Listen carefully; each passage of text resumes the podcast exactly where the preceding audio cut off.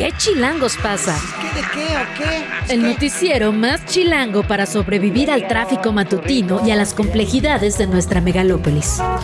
Conducido por Luisa Cantú y Luciana Weiner. ¿Qué chilangos pasa? La información necesaria para amanecer, sobrevivir y disfrutar en la capital del país. Queremos que ustedes gocen. Música para bailar, señor. Aquí comenzamos.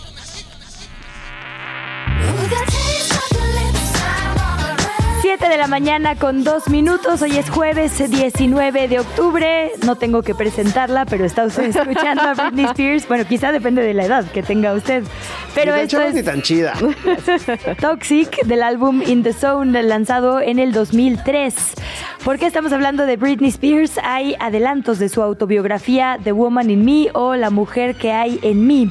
Britney Spears es una de las cantantes pop más grandes indiscutiblemente de todos los tiempos. No lo digo solo eh, subjetivamente, ha vendido más de 100 millones de álbumes en todo el mundo y la verdad es que ha sido una de las mujeres quizá más violentadas en su entorno, en su casa, por su pareja y por la sociedad.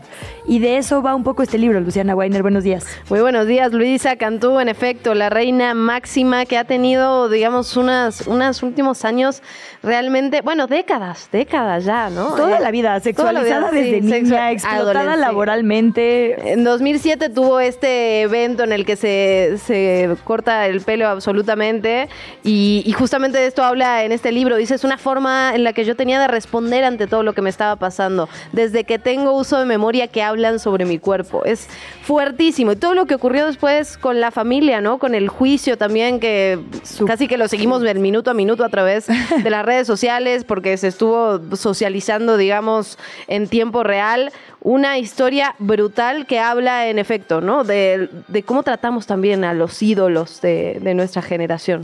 A los ídolos, pero particularmente esta doble capa de ídolos mujeres, ¿no? Ajá. Porque ahora sabemos con estos adelantos que tuvo una relación sumamente violenta con Justin Timberlake, que salió airoso después del rompimiento. Y Hasta salió fue- hace unos días hablando con su mujer, dijo, ya no es momento de mirar al pasado. Ah, no había visto eso. Sí. Pero sí, y ella en cambio salía con las lágrimas, llorando por todos lados, ¿no? Como en este morbo terrible de alguien que claramente estaba sufriendo. Habla de aborto, que Sí. creo que es un tema que nunca le habíamos escuchado. No sé si hable de maternidad, pero ¿cómo juzgamos la maternidad de Britney? ¿Qué cosa más espantosa de sociedad somos? En efecto, como mujer, como madre. Bueno, así empezamos el día de hoy. Por cierto, que obviamente nos está escuchando. Un Obviamente. abrazo, amiga, y perdona.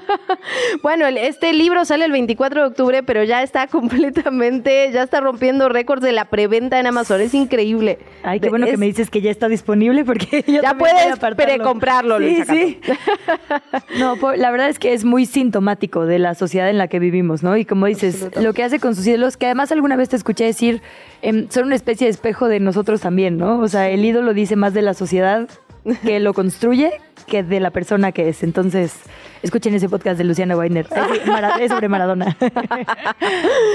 Bueno, Luisa Cantó, hablamos de Britney, pero también hay otros temas sobre la mesa. Hoy casi portada en la mayoría de, de los periódicos, el tema del paro general al que va a realizar los empleados del Poder Judicial. Ya hemos visto las movilizaciones en los últimos días, obviamente relacionado con la posible extinción de 13 de los 14 fideicomisos, este tema que ya fue turnado, fue aprobado en lo general y en lo particular, lo hablamos ayer en diputados, ahora pasará a senadores donde se verá en el Pleno la próxima semana, un tema que ha despertado más que polémica en nuestro querido país.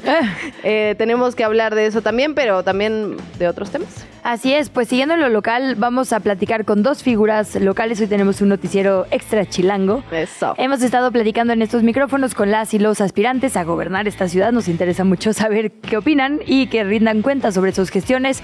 Hoy toca a Adrián Rubalcaba, quien ha sido diputado por Coajimalpa, delegado de Coajimalpa y ahora alcalde reelecto de Coajimalpa. Con esto cerraríamos, ¿no? Todos los, los candidatos aspirantes del Frente Amplio, creo nos que ya- falta Omar Harfush, que no nos ha dado. Ah, del frente, del frente. tiene razón. Del frente. Yo creo diría que, sí. ya han pasado todos por Creo estos que ya nos- micrófonos. sí, es verdad, ya no nos falta nadie por allá. Así que atiéndenos, Adrián, por Eh, favor. Efectivamente, aquí le estamos esperando porque ha sido difícil. ¿eh? Creo que es la cita que más nos ha costado Sí, trabajo. Sí, caray. Bueno, y del otro lado, pues nada más nos falta también Del Omar García no, Harfuch. En efecto. Pero el resto de las personas ya han pasado por acá. Hoy toca él. Y también esta semana escuchamos una postura en favor de la ratificación de la fiscal local Ernestina Godoy. Ahora vamos a escuchar una postura en contra en voz de el líder parlamentario en el Congreso local panista, Federico Dorin. E Independientemente de las posturas, lo interesante aquí es que sin el apoyo de cierta parte de la oposición Bueno. no se podría ratificar a la fiscal. Entonces vamos a ver cómo se están moviendo las cosas en el Congreso local, que por cierto trae otros temas bien interesantes. Eso y mucho más aquí en ¿Qué Chilangos pasa? Luisa, ¿empezamos? Venga. Trabajadores sindicalizados del Poder Judicial de la Federación anunciaron, como ya decíamos, que van a hacer un paro nacional de labores que durará hasta el próximo martes 24 de octubre, que es cuando culmina en la Cámara de Diputados el Parlamento abierto en el que se está discutiendo el presupuesto para 2024. Ayer, tercer día de manifestaciones y los funcionarios, particularmente eh, ahí en el edificio Prisma, que está en Insurgentes Sur 2065, están tomando el inmueble. Desde ahí informaron que la toma seguirá hasta el viernes como acto de protesta contra la eliminación de estos fideicomisos. Vamos a escuchar, si te parece, parte de lo que se dijo en ese punto. Llegamos la, a la conclusión de que se cierre el edificio de aquí hasta el viernes. No son vacaciones ni día de asueto. Todos tenemos que estar aquí. Lo único que se va a trabajar es lo estrictamente urgente y el que esté de guardia. Pues seguimos de cerca este tema. También eh, la ruta judicial que tiene esto, bueno, legislativa, más bien la ruta legislativa que tiene este tema judicial. La presidenta de la mesa directiva del Senado, Ana Lilia Rivera, informó que el proyecto de decreto con el que se eliminarían estos 13 de 14 fideicomisos del Poder Judicial se prevé subir al Pleno hasta la próxima semana. En una entrevista, la senadora del Grupo Parlamentario de Morena dijo que la propuesta ya fue turnada a las Comisiones Unidas de Hacienda y Crédito Público y de Estudios Legislativos Segunda. Por otra parte, el ministro de la Suprema Corte de Justicia de la Nación, Luis María Aguilar, defendió los fideicomisos del Poder Judicial Federal que la Cámara de Diputados aprobó desaparecer. Dijo que se trata de recursos para garantizar un retiro adecuado de jueces y magistrados y que no son un privilegio. En un evento en la Facultad de Derecho de la UNAM, en el que estaba anunciada también Norma Piña, afirmó que es posible que la decisión de los diputados sea impugnada. Esto lo veníamos platicando también en este espacio. Si es impugnada, finalmente va a terminar nuevamente en la Suprema Corte de Justicia de la Nación. Así lo dijo el ministro. Todos los fideicomisos son ajenos a cualquier condición que le beneficie a los ministros. Ninguno de ellos tiene que ver con algún servicio, prebenda y mucho menos un privilegio para los, para los ministros de la Suprema Corte. Están establecidos en beneficio de jueces, magistrados y empleados del Poder Judicial. Insisto, ¿para qué? Para que tengan la tranquilidad y puedan tener la independencia de servir al pueblo de México. Este es un temazo porque efectivamente la Ley General de Responsabilidades Administrativas, artículo 3, fracción 6A, según el Consejo de la Judicatura, dice que los jueces y las juezas deben excusarse si hay un tema que de alguna manera podría generar un conflicto de interés, lo cual en este caso es obvio, pero ayer escuchaba a Tito Garzón Ofre que decía, es verdad, pero sí hay un precedente, que es cuando se discutió, te acordarás, el tema de sus salarios. Sí. La Constitución efectivamente dice que los, las personas, digamos, en, en cargos tanto en la Suprema Corte como en el Consejo de la Judicatura no pueden sufrir modificaciones durante su gestión, o sea, ya no les puedes bajar el sueldo. Y entonces ahí también pues fueron juez y parte y terminaron sí dictando. Entonces que por lo menos antecedente hay y la verdad es que quien lo tendría que revisar es el Consejo de la Judicatura que también es el Sí, mismo también. Es que eso es Entonces, interesante, es digamos, cuáles son las es opciones difícil, en ese caso, porque no- ya no estamos hablando, lo, lo platicábamos ayer, digamos, cuando son casos individuales donde hay un posible conflicto de interés, es cuestión de que el ministro o la ministra se disculpe y, y el resto del pleno, digamos, puede decidir sobre el asunto. Ahora bien, si son todos los ministros y las ministras, pero también el, el Consejo de la Judicatura, pues parece un callejón sin salida, la verdad. Pues lo es, veremos Lo cómo es, se y ahí resuelve. terminará. Exactamente. en fin. Por cierto, el presidente Andrés Manuel López Obrador dijo que el Poder Judicial está defendiendo los privilegios de una élite, lo calificó como pecado social. El mandatario criticó el salario de los ministros, particularmente de la Corte, y llamó a que se revise el patrimonio de estos altos funcionarios. Esto fue parte de la conferencia matutina de ayer. Está bien, pueden ganar eso y más, pero no en el servicio público. Aquí no es para hacerse ricos o para vivir con privilegios. Aquí es para servir a los demás. Si quieren eh, ganar ese dinero, ahí están los despachos de abogados para defender a los potentados, pero no vivir del presupuesto, además sirviéndole a los potentados en contra del pueblo y se sienten los ofendidos. Nos vamos ahora con otros temas. Tenemos que hablar, por supuesto, de lo que ocurre en materia internacional. Varios grupos de personas reclamaron este miércoles el alto al fuego en la franja de Gaza y el fin del genocidio en Palestina. La protesta fue convocada por la organización progresista If Not Now, integrada por judíos estadounidenses también movilizados en contra de la ocupación israelí en Palestina. Eh, en parte hubo otra manifestación similar frente a la Casa Blanca allá en Washington. La organización If Not Now convoca a la gente bajo el lema Los judíos dicen alto al fuego en Gaza ahora. Eligieron también el Capitolio, que alberga, por supuesto, al Senado, a la Cámara de Representantes de Estados Unidos, para que los legisladores oyeran alto y claro ese reclamo. Según indican medios como la cadena CBS News, hubo cerca de 300 detenciones durante estas movilizaciones. Así se escuchaban las cosas bastante, digamos, con los ánimos bastante caldeados en el Capitolio.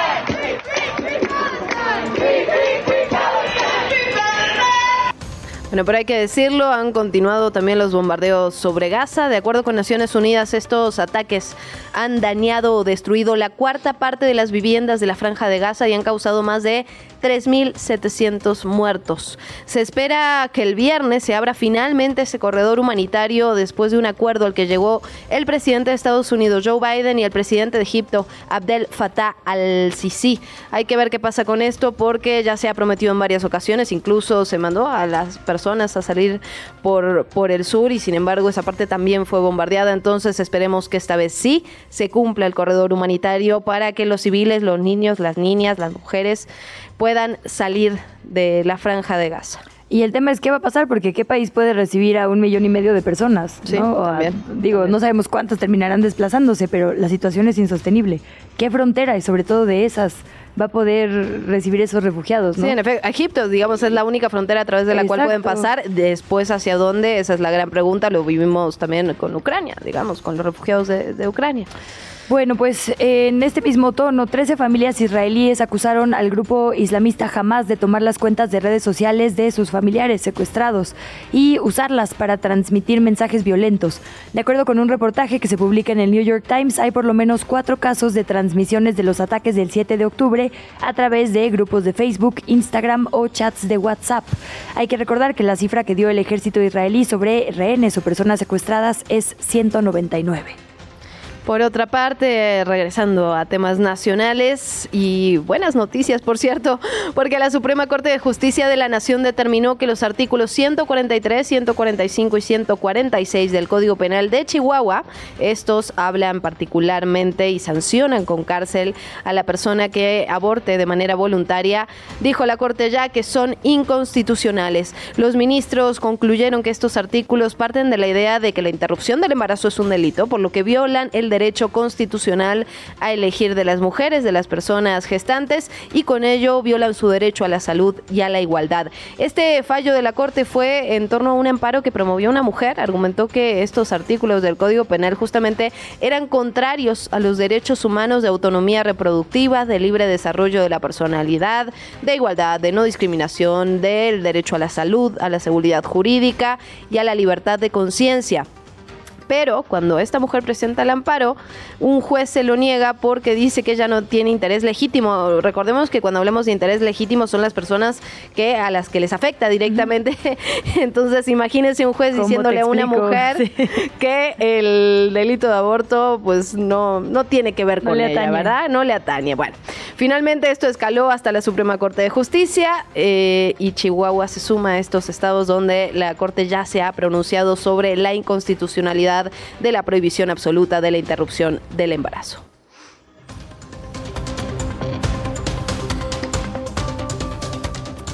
Y seguimos con la información Dos hombres fueron asesinados cuando salían de un centro comercial ubicado en Paseo Interlomas, en Huizquilucan, Estado de México. De acuerdo con las primeras investigaciones, en el lugar se hallaron dos personas heridas, aparentemente por impactos de bala, quienes fueron atendidas por los servicios de emergencia. Las víctimas fueron identificadas como Ángel N., de 69 años, y Jonathan N., de 40 años de edad, con residencias en Azcapotzalco y Tlanepantla, respectivamente. Aunque debido a la gravedad de las lesiones, finalmente perdieron la vida. Una de las víctimas quedó en el acceso 3 del centro comercial Paseo Interlomas y la otra persona en los carriles del puente de vialidad de la Barranca. A este lugar llegaron las unidades de emergencia y personal paramédico. Constataron que ambos habían ya fallecido.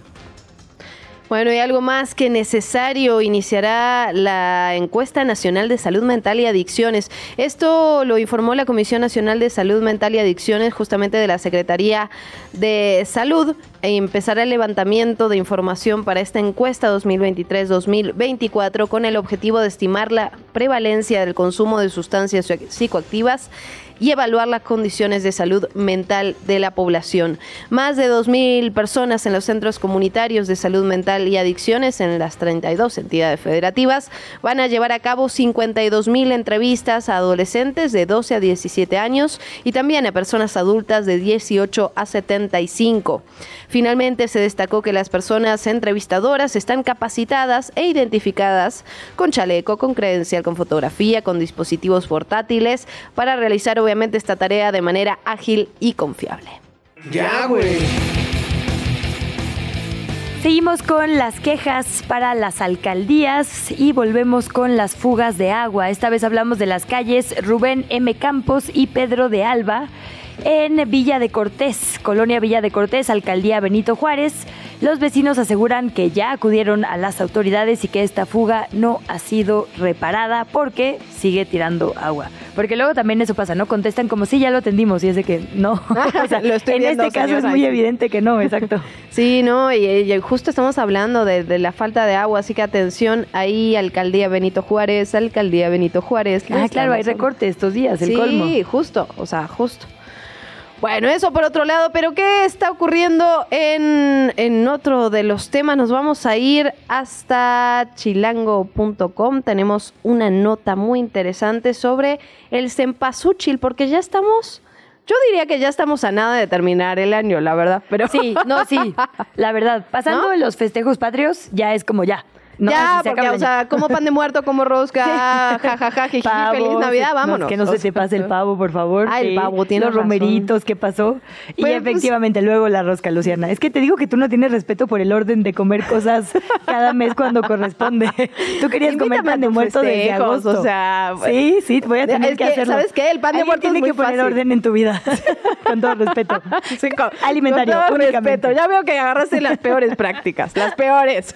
Bueno, pero no todo es comida, también hay decoración, flores y para hablar de esto tenemos que hablar de producción y de apoyar a nuestras productoras y productores locales y eso es algo que domina Edgar Segura porque lo ha reporteado para chilango.com y la nota de Edgar justamente habla sobre un mapa donde se puede consultar la ubicación de los productores de cempasúchil.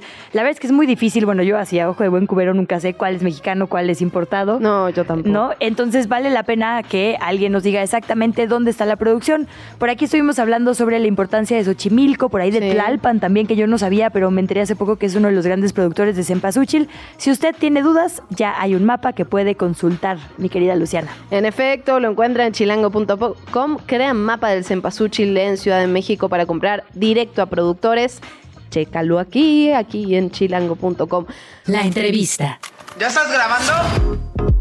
7 de la mañana, 28 minutos, volvemos aquí en Que Chilangos pasa. Hemos estado dándole puntual seguimiento a la posible ratificación de la fiscal capitalina de Ernestina Godoy. Hablamos ya de lo que digo el Consejo Judicial Ciudadano que dio esta opinión favorable, pero lo cierto es que ahora el tema está en la, en la cancha del Congreso local y por eso nos da muchísimo gusto recibir para platicar sobre este tema al diputado Federico Doring. Diputado, ¿cómo está? Buen día.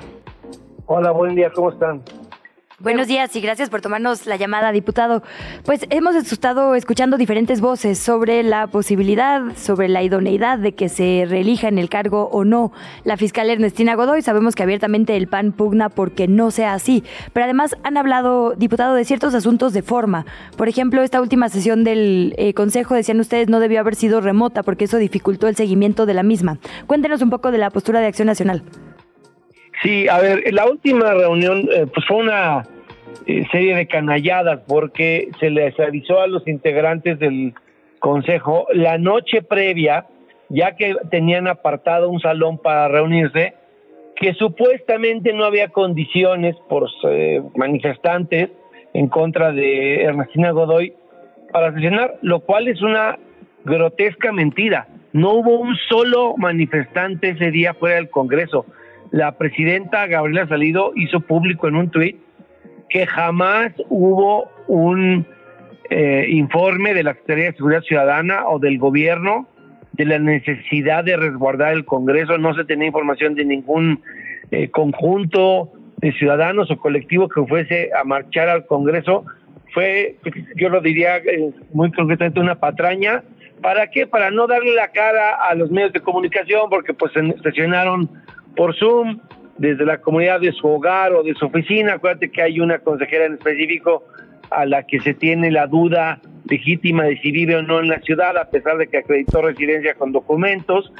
Y eh, pues fue muy desasiado. Hoy en algún periódico se publica que son de copy-paste eh, la gran mayoría de los correos que se recibió, como un machote que se ve que se procesó mecánicamente, no, no espontáneamente y el proceso fue muy desasiado. A mí me recuerda mucho el de Rosario Piedra en la Comisión Nacional de Derechos Humanos, que mintió cuando ocultó su militancia, que engañó al Senado con información eh, que no era la correcta, o algunos otros eh, donde no se han conducido con objetividad, con imparcialidad y con ética. Pero bueno, bien decías, ahora la pelota está en nuestra cancha, nosotros tendremos que algún día entrar al tema. No, no se ha remitido todavía la propuesta al Congreso. El día de hoy hay sesión y todavía no se ha mandado para turnarlo a la Comisión de Justicia y ciertamente a petición de las víctimas y eh, evaluando el desempeño de, de Godoy, que es la cuarta peor fiscalía en materia de impunidad, según los estudios que hemos visto, eh, pues no merece otro periodo y un nuevo beneficio de duda. Ahora bien, diputado, está en la cancha del Congreso, pero además Morena y aliados necesitarían de alguna parte, al menos de la oposición, para ratificarlo porque los votos no dan. Eh, en ese sentido, ¿el PAN va a votar en contra, digamos, unificado? El PAN va a votar monolítico en contra. Eh, y no solo el PAN, a ver, eh, Jesús Zambrano ya dijo que la postura del PRD a nivel nacional es que no se le ratifique, ya la, antes de que incluso se pronunciara Zambrano, la diputada Polimnia Romano del PRD ya había manifestado su voto en contra. Y eh, el único que, que no ha eh, establecido con claridad cómo va a votar es el PRI todavía. Eh, dijeron que lo van a platicar con su dirigencia local y nacional esta semana, pero el PAN tiene muy claro que vamos a votar absolutamente todos en contra. no encontramos un solo elemento a favor de la ratificación de Ernestina y aparte hay un maltrato a las víctimas, la última eh, escena de ese viernes donde le echaron a los garroteros a las víctimas, bueno. Sí, justo... Eh, eh, derechos ah. y no se puede ni siquiera manifestar a las víctimas en contra de una fiscal que no les recibe, no les atiende y no les resuelve. A ver, entonces nos dice, los 14 votos del PAN, no. Morena tiene 29, el PRI 8, el PT 2, y el Verde 2. Digamos que eh, casi con algunos de los otros partidos, digamos, no los grandes, lograrían entonces esta ratificación, diputado. No, no la va a lograr si la oposición vota unida. O sea, depende del PRI. ella no tiene los votos, le faltan cinco. Ahorita lo único que está, eh, digamos, por resolverse es el PRI. Si el PRI vota en contra, ella no va a ser ratificada. Si el PRI sale con alguna decisión eh, eh, de apoyarla, que me parece absolutamente inverosímil, no, no, no la podría entender ni concebir después de todo lo que ha ocurrido, de ahí podría alcanzar algunos votos, sí, pero eh, pues la postura del PRD ya fue clara, la del PAN es clara, este, por lo que ha señalado MC. A ver, MC incluso se fue a la Corte contra el nombramiento hace unos años, cuando no tenían diputados, entablaron controles constitucionales, porque pues MC fue parte de la lucha que vimos, recuerda, dice yo fui diputado para la 63 y luchamos juntos contra la idea del fiscal carnal en ese momento Raúl Cervantes. Y desde entonces MC fijó una postura de que no convalida fiscales carnales. ¿Por qué? Pues porque Ernestina era la coordinadora de los diputados de Morena. Entonces, ah, cuando, cuando no sabíamos que su desempeño iba a ser tan terrible como ha sido, por congruencia con la reforma política del 2014 y la necesidad de independencia de las fiscalías, pues todos estuvimos en contra. Recordemos que se tomó la tribuna, que no pudo asumir la presidencia el entonces diputado Ramírez Marín, tú conoces perfecto el caso. Entonces, pues nosotros seguimos como pan congruentes con lo que siempre hemos postulado. Yo no apoyé a Ernestina Godoy la primera vez. ¿Por qué? Porque estuve en contra de un fiscal carnal del PRI, obviamente estoy en contra de un fiscal carnal de Morena, y estaría en contra de un fiscal carnal del PAN, y no que un militante del PAN llegue a ser eh, fiscal, si lo que estamos peleando es la autonomía, la independencia de las fiscalías, por eso se hizo la reforma política del 2014. Ahora bien, diputado, nos dice que entonces queda en la cancha del PRI, digamos, si el PRI vota junto con la oposición, entonces no va a ser ratificada. Ayúdenos a entender qué pasaría en ese caso, hacia dónde se dirigiría todo el proceso y cómo se hacen las propuestas para nuevas, nuevas propuestas de fiscales. Estos mismos consejeros tienen que emitir una convocatoria pública con los requisitos que establece la Constitución y la ley. Tendría ya que, como la, cualquier caso, pues eh, apuntarse ciudadanos que tengan interés, ahí sí entrevistarlos, evaluarlos y de ahí generar una terna que le mandarían a Martí Batres y Martí Batres la remitiría al Congreso y nosotros escogeríamos la terna. Acuérdate que la vez pasada hicieron también una suerte, fue mucho más aseado, eso sí lo reconozco, pero hicieron una terna y, y, la, farsa empezó desde ahí. Ernestina llegó a una terna y misteriosamente en cuanto llegó la terna al Congreso, los otros dos aspirantes declinaron a favor de Ernestina. Así empezó esta historia de terror. La terna se volvió propuesta única. Por eso ahora hicieron la ley Godoy para que vuelva a llegar fuera de terna como propuesta única. Y ojalá y la Corte, pues entendemos que tiene otra prioridad ahorita, pero también hay una controversia constitucional eh, que interpuso la, eh, la oposición contra la ley Godoy porque no puede ser así como se le conozca en esta ratificación. Tanto en lo federal como en lo local, el PRI, eh, pues muchas veces no ha ido, digamos, en estas votaciones de los últimos periodos con el bloque de PAN-PRD. La verdad es que el PAN-PRD, digamos, por lo menos aquí en la capital, ya en alianzas por alcaldías y por distritos, tiene más tiempo siendo alianza que con el PRI. ¿De qué depende que el PRI vote junto con ustedes? ¿Qué hay, digamos, en la mesa de negociación? Ojalá convicciones, pero si no, ¿qué es? Pues es una pregunta para Martí eh, Ernestina Godoy y el PRI. Yo no, yo no me atrevería a aventurar, porque, porque no entiendo cómo el PRI podría apoyar a um, Ernestina Godoy después de que ha, sido espectador del maltrato a las víctimas, incluso eh, el PRI de alguna forma también criticó el, la forma, el desaseo del proceso de este Consejo Judicial Ciudadano y eh, pues no quisiera aventurar un juicio porque me, me resisto a pensar que el PRI se atrevería a apoyar a Ernestina, pero prefiero que ellos tomen su decisión y ya que la hayan tomado emitir una opinión al respecto. Pero es la única incertidumbre que hay todavía hoy, es qué haría el PRI, porque MC pues ha sido congruente y, eh, y no debería de apoyar, si no, pues imagínate, Diputado, ¿y el, el, bloque legislativo se refleja también, digamos, en el bloque electoral? Si el PRI rompe ahorita en este tema tan importante, ¿qué pasaría, digamos, con la elección del 24? ¿También iría por su cuenta? No necesariamente, más bien la postura es la siguiente. Una cosa es el, convenio y el acuerdo de, de, materia electoral, pero sí tiene implicaciones traicionar a la ciudadanía. Ponerse del lado de la tiranía y el abuso de poner y no ponerse del lado de las víctimas y la democracia y la justicia, lo que implica es que no pueda ser candidato. El PAN no va a apoyar ningún candidato que le dé la espalda a las víctimas. ¿Podrá ser postulado por el PRI? Sí, claro, pues siguen teniendo la libertad de postular candidatos, pero no en el marco de la alianza. Es decir, digamos hipotéticamente, Luisa tú traiciona la democracia y se pone al lado de la tiranía y el abuso de poder, pues bueno, pues puede ser candidata por su partido, pero ya no tendría el respaldo de los otros partidos, porque esos partidos no van a apoyar a alguien que estuvo del lado del gobierno y le dio la espalda a los ciudadanos. Sería candidata de ese partido nada más. Diputado, aprovechando que lo tenemos en la línea, preguntarle por los otros temas, eh, digamos, candentes que se van a tocar en el Congreso de la Ciudad de México, el programa de ordenamiento territorial, por ejemplo, que también ha suscitado varias discusiones. ¿Cómo está el PAN en ese sentido? El PAN está por rechazarlo y que se vuelvan a consultar.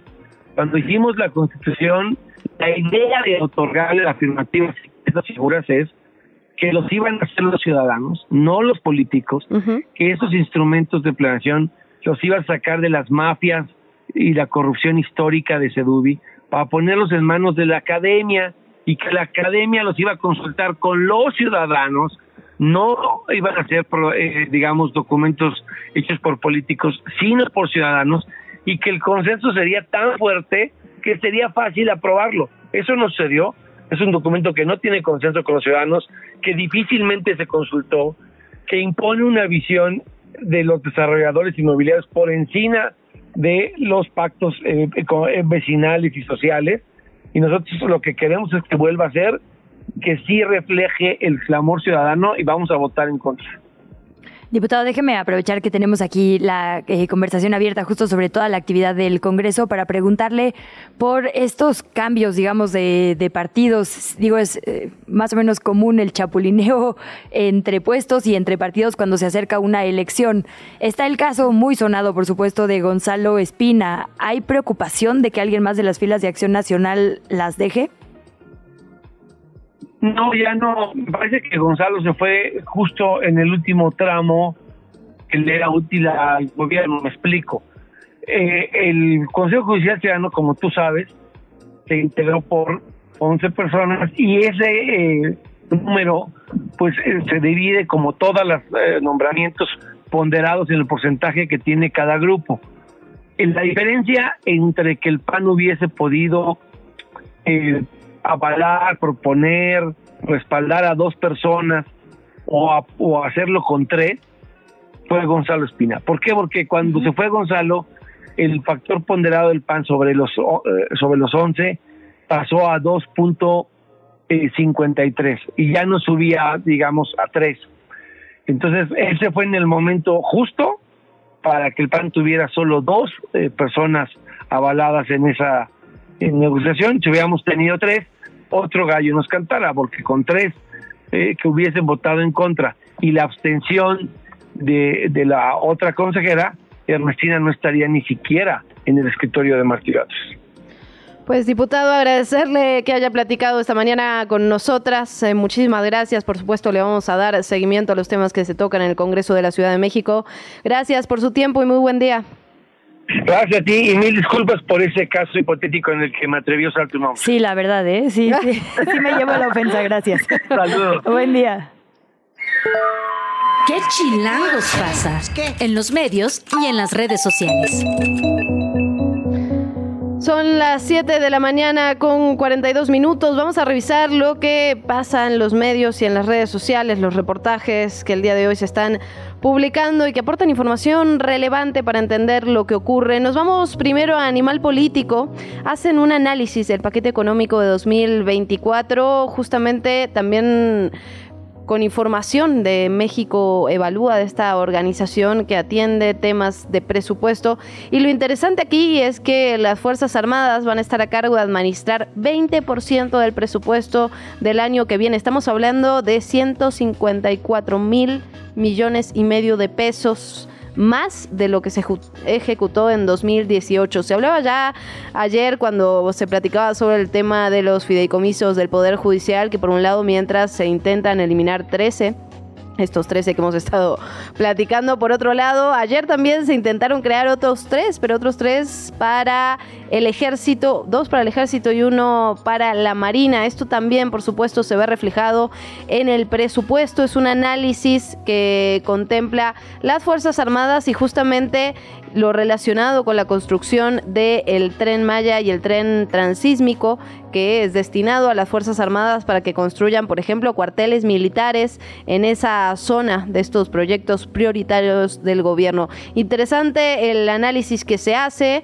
dice también México Evalúa que en 2018 las Fuerzas Armadas ejecutaron solo el 3% de los 20 millones 200 mil millones de pesos, 20 mil millones de pesos, perdón, de la inversión del gobierno federal, una cifra que para 2024 aumentará en 17% de la inversión del gobierno. Interesante este análisis que se da. La nota está titulada Fuerzas Armadas operarán 20% del presupuesto en 2024, 8.6 veces más que en 2018. La encuentra en el portal Animal Político y está firmada por la redacción de este medio. En otra nota, seguimos muy de cerca la cobertura tanto nacional como internacional a esta escalada de violencia entre Israel y Palestina y eh, pues la verdad es que ocupa casi todas las portadas todavía, ¿no? Creo que ha sido un tema reiterativo. Me llamó la atención, eh, me llamaron la atención dos notas, digamos, dos coberturas. La primera es la portada de de la jornada luciana que titula de una forma contundente esta visita de Biden, ¿no? Dice crisis humanitaria y la primera fotografía de la portada son las piernas de un niño, ¿no? Se ven como unas piernas de alguien muy pequeño bajo escombros. Eh, después dice exigencia en el Capitolio y es este, esta manifestación que hubo ayer ante legisladoras y legisladores estadounidenses para evitar el fuego en Gaza. A ver, este, esta protesta no hablaba del conflicto en sus grandes anchas, digamos, ¿no? Lo que decía es la zona de Gaza ya no puede seguir asfixiada, ya no puede seguir sin alimentos y bajo fuego. Y la tercera foto, insisto, crisis humanitaria, esta foto de las víctimas jóvenes, exigencia en el Capitolio. Y la última dice apoyo incondicional y es la fotografía del abrazo entre Joe Biden y Benjamin Netanyahu en esta especie de crítica a la postura de los Estados Unidos, ¿no? Que eh, pues ha tenido esta postura un poco hipócrita sobre lo que es una invasión a territorio, hablando por ejemplo de Ucrania o de Gaza y Palestina. Y me parece como muy contundente, apoyo incondicional, porque efectivamente así es como se lee. A pesar de la evidencia de lo que está pasando, eh, no, han condenado, digamos, las acciones de Netanyahu. Y otra nota en ese mismo sentido, eh, que me parece muy interesante, y es de lo que hablábamos hace rato, es la cobertura de hoy, digamos, el boletín que manda de los temas importantes hoy la agencia de noticias AP. Tiene una que se llama ¿Por qué Egipto y otros países árabes no quieren eh, aceptar o no quieren dar la bienvenida, digamos, a los refugiados palestinos de Gaza? Que es una pregunta que ahora nos hacíamos. Digo, la primera respuesta obvia es por la enorme necesidad eh, que tienen y lo que implica pues mantener literalmente con vida a más de un millón de personas. Pero otro de los puntos que pone sobre la mesa que me parece muy interesante es no hay garantía de retorno. Mm. Y justo habla un poco de la historia del desplazamiento de la población palestina y cómo no han podido volver a lo que eran sus hogares hace décadas. La situación que preocupa es que digamos, no serían refugiados temporales en lo que se resuelve su situación terrible de casa, lo más probable es que serían desplazados que tendrían que quedarse ya en esas sociedades. En efecto, y de hecho, ya que platicamos sobre el tema, de información de última hora relacionado con esto, la Embajada de Estados Unidos en Beirut instó a sus ciudadanos a salir lo antes posible del Líbano mientras todavía haya vuelos disponibles. Recomiendan plan de contingencia para emergencias a quienes decidan permanecer en el país. Y ahí vemos cómo, digamos, los conflictos empiezan a tomar parte en toda, en toda la zona, ¿no? Ya Egipto, que vemos que es el único posible corredor humanitario porque es la única frontera que no está tomada directamente por Israel, eh, empieza a entrar justamente en conflicto y en alarma también relacionado con esto. Por cierto, también hablando de alarmas, por cuarta vez en una semana desalojaron a los visitantes y trabajadores del Palacio de Versalles en París porque hubo una amenaza de ataque. La situación en materia internacional, vaya que está complicada. Y por cierto, también tenemos que hablar nuestra nuestra tendencia de mirar hacia el norte, Luisa, muchas veces hace que nos olvidemos de mirar hacia el sur y tenemos muchísimas cosas más en común hacia el sur que hacia el norte. Y por eso retomo esta, esta columna de opinión, un, un artículo que se publica en el portal Aristegui Noticias.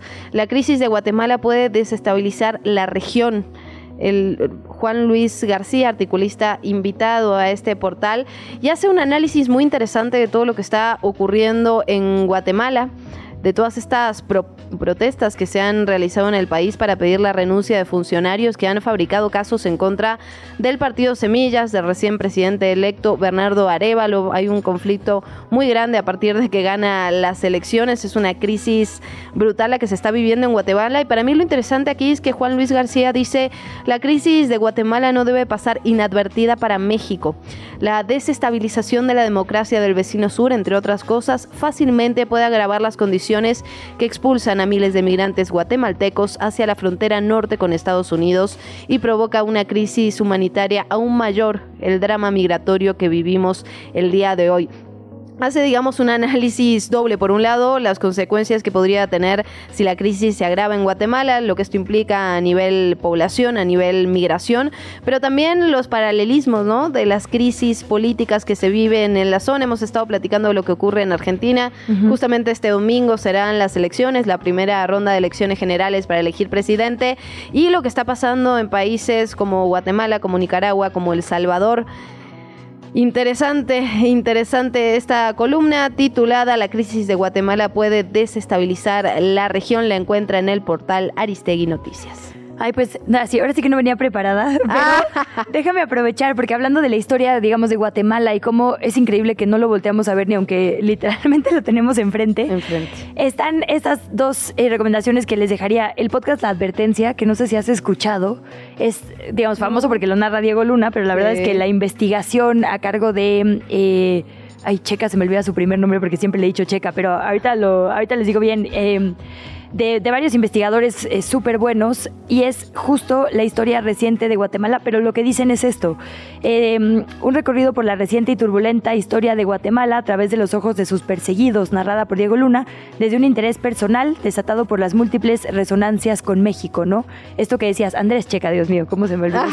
he trabajado con él muchas veces, perdón, un abrazo a Checa si por alguna razón esta pifia, pero bueno, una investigación impresionante y el libro que también eh, seguramente habrás escuchado o leído A veces despierto temblando de Jimena Santaolalla. ¿Qué cosa? Para hablar de Guatemala necesitamos estas dos referencias que no quería dejar de, de pasar. Y bueno, cierro con la recomendación de un reportaje que se publica en la red de periodistas de a pie una alianza con diferentes medios, como bien sabemos, de diferentes partes de la República. Uno de esos medios es Lado B. Y eh, hoy publican algo que dice el alcalde que se decía migrante y obtuvo una diputación federal. Y es como, alcalde, migrante, diputación, ¿qué? Pues es la historia de eh, un documento con el logo de Acción Nacional en el que, bajo protesta de decir la verdad, el firmante dice que es una persona migrante. El nombre es Eliseo Compeán Fernández y había sido nombrado por el PAN como uno de sus candidatos a diputado plurinominal, esta, digamos, cuota migrante. Y resulta, en este reportaje dicen después que en ese año estaba despachando como presidente municipal en Delicias, Chihuahua. Entonces, pues de migrante no tenía nada, pero aún así logró esta diputación.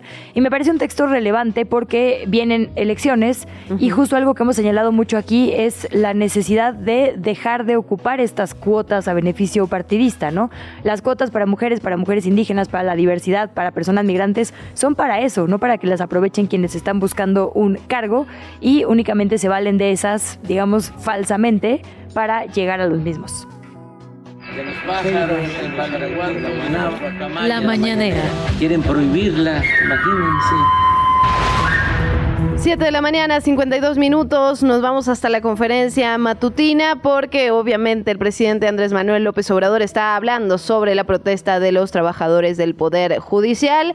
Afirmó que están ejerciendo su derecho a manifestarse, pero que no comparte su punto de vista porque están siendo manipulados por los de arriba. Los magistrados ganan mucho, viven de atenciones y privilegios.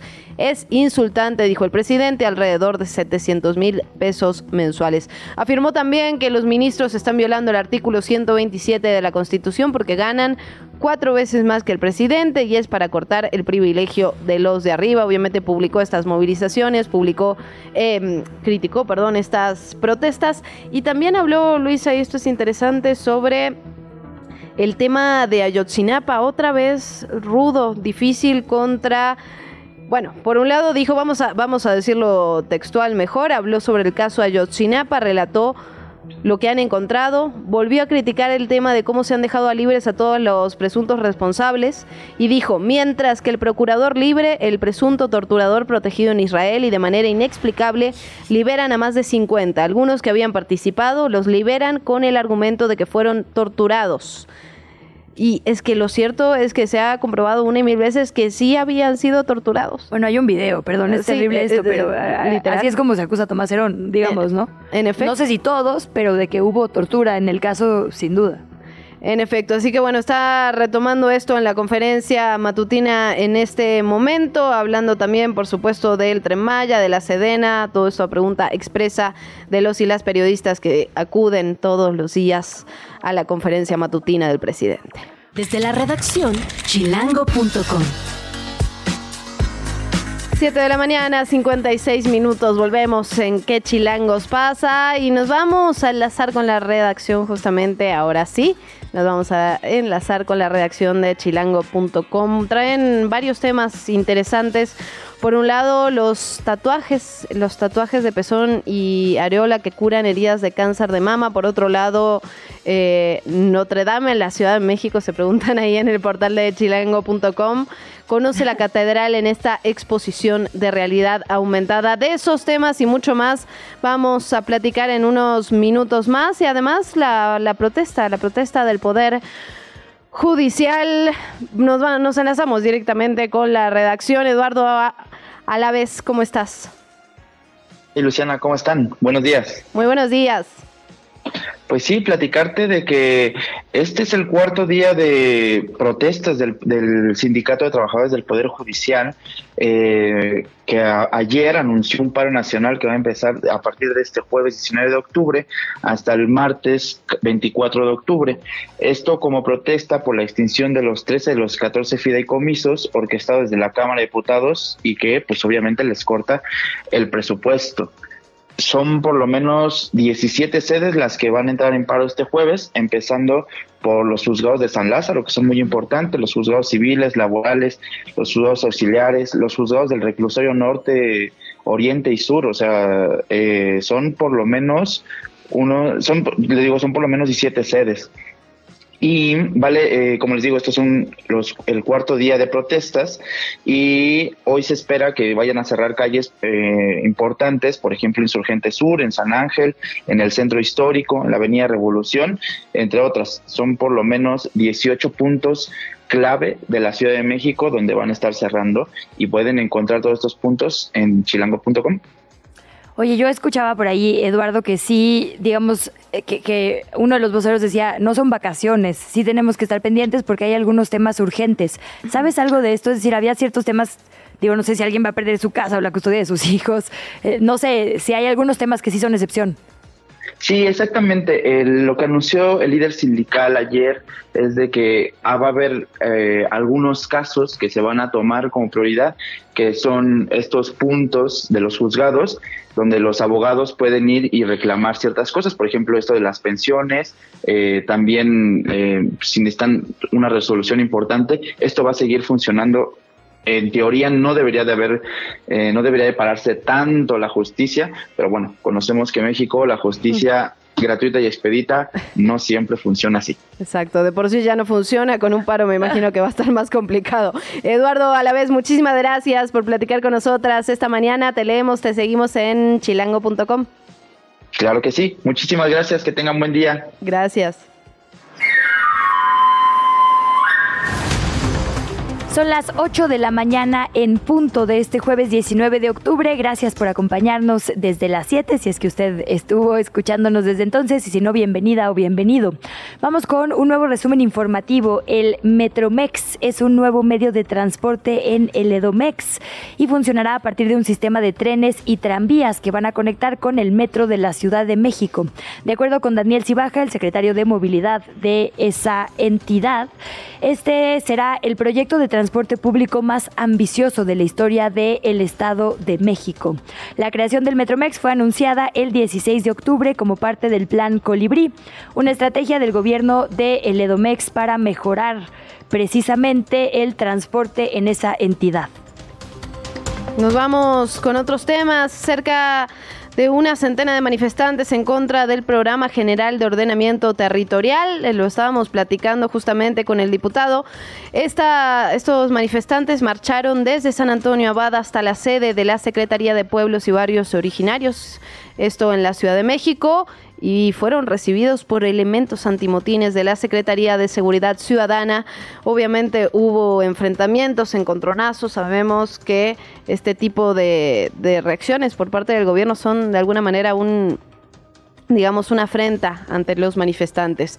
Las organizaciones de pueblos y barrios originarios aseguran que el pagot afecta el suelo de conservación y que va a fomentar el crecimiento de la mancha urbana poniendo el territorio a merced de las inmobiliarias. Acusaron a la CEPI de desaparecer a pueblos originarios con sus sistemas de registro. Cabe señalar que los manifestantes pretendían instalar un plantón justamente al lado de esta institución hasta que se cumplan sus demandas, la no imposición del Pagot y la nulidad del sistema de registro de la Secretaría de Pueblos y Barrios Originarios. En otra nota de enero a octubre de este año, la Secretaría de Salud local, la de la Ciudad de México, ha realizado 77 reconstrucciones mamarias gratuitas en el Hospital General Rubén Leñero a mujeres que no cuentan con seguridad social. Esto lo informó la doctora Lía Vázquez Morales. Ella es jefa del Servicio de Cirugía Plástica y también encargada de este programa, el de reconstrucción mamaria de la dependencia. Para el presente mes, para este octubre, están programadas otras 23 personas para esta intervención. Al término del 2023 se calcula se habrían hecho entonces 100 reconstrucciones. Las mujeres que estén interesadas en acceder a este servicio pueden ir a cualquier centro de salud, de preferencia los T3. Ahí solicitan una hoja de referencia para entonces ser atendidas en el Hospital General Dr. Rubén Leñero. Después hay que dirigirse al área de archivo de esa instancia para que se les asigne una cita. Después de esta cita serán valoradas para ver si efectivamente son candidatas o no a la reconstrucción mamaria. La donde puede consultar este trámite y digamos el proceso completo es www.salud.cdmx.gov.mx. Y precisamente más lugares para realizarse mastografías gratuitas aquí en la Ciudad de México. Se están dando las jornadas de detección de cáncer de mama en distintas alcaldías. Aquí algunas, algunas de las opciones en Benito Juárez, por ejemplo, en Fernando Montes de Oca 328 en la colonia San Simón Timucac. También en el Centro de Salud T3 en Mixcuac, también en Coajimalpa, en la explanada de la alcaldía, ubicada en la avenida Juárez, en la colonia Coajimalpa, en Cuauhtémoc, en el Centro de Salud Dr. José María Rodríguez, ubicado en San Antonio Abad 350, en la colonia Asturias, en Gustavo Amadero, en el Centro de Salud Dr. Manuel Cárdenas de la Vega, esto está en 5 de febrero, colonia Villa Gustavo Amadero, en la Miguel Hidalgo, en el Centro de Salud México-España, ubicado en Lago Iseo 128, colonia colonia Náhuac. En Xochimilco puede acercarse a Vicente Guerrero 19 en la colonia El Rosario.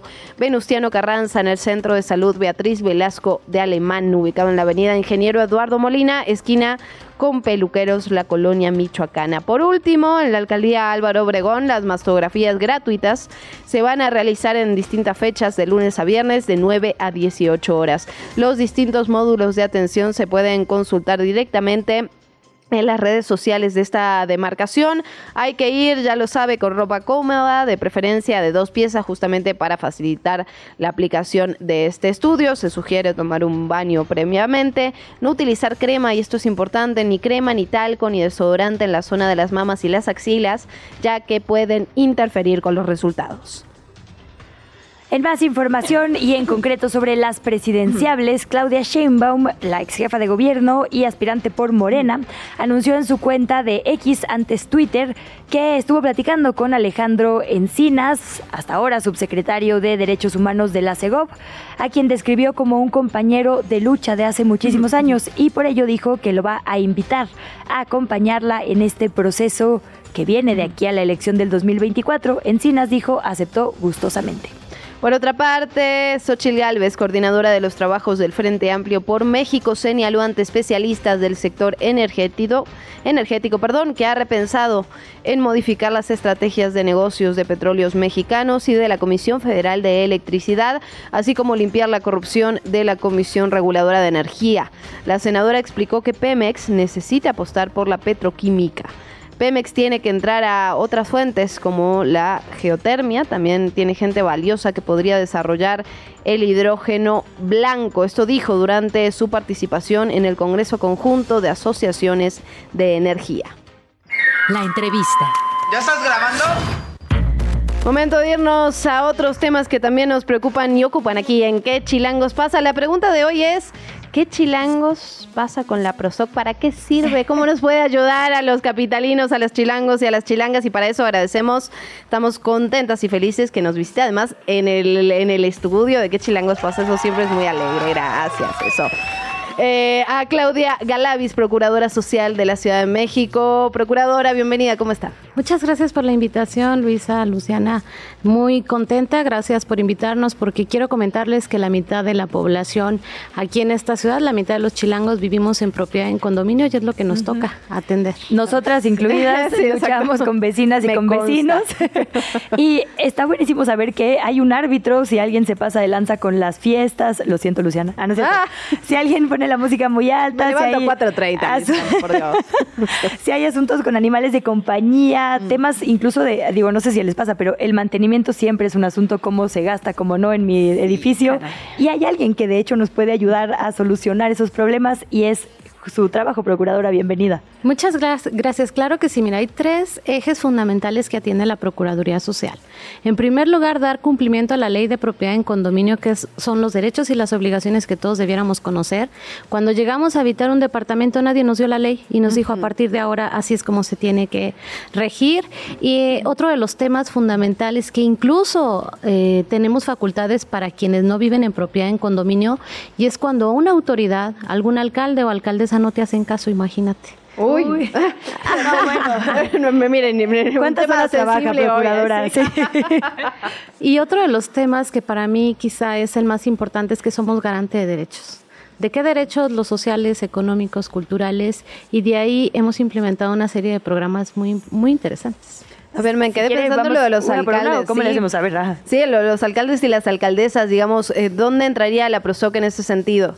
Mira, la dependencia hay quien cree que es una dependencia de reciente creación y no es así. Tenemos más de 34 años y justo surge para hacer la dependencia más cercana cuando el ciudadano está cansado de que levanta una solicitud para una poda, un desasolve o simplemente desea una audiencia pública con un alcalde y no te hace caso. Lo que nosotros necesitamos es que ingreses la solicitud directamente a la autoridad y si en 40 días no te atiende, nosotros tenemos facultades para iniciar procedimientos administrativos vinculantes a los órganos de control que son quienes nos sancionan a nosotros como servidores públicos. ¿A quién balconeamos? Ahí sí, ¿cuál es la alcaldía que ha sumado más quejas? Mira, eh, iniciamos un procedimiento en la alcaldía Cuauhtémoc porque en la zona de Tepito hay una unidad habitacional muy importante que es la, la Fortaleza y aquí eh, la autoridad llegó sin considerar al órgano máximo que es la asamblea y que la componen todas las vecinas y los vecinos a borrar una serie de murales.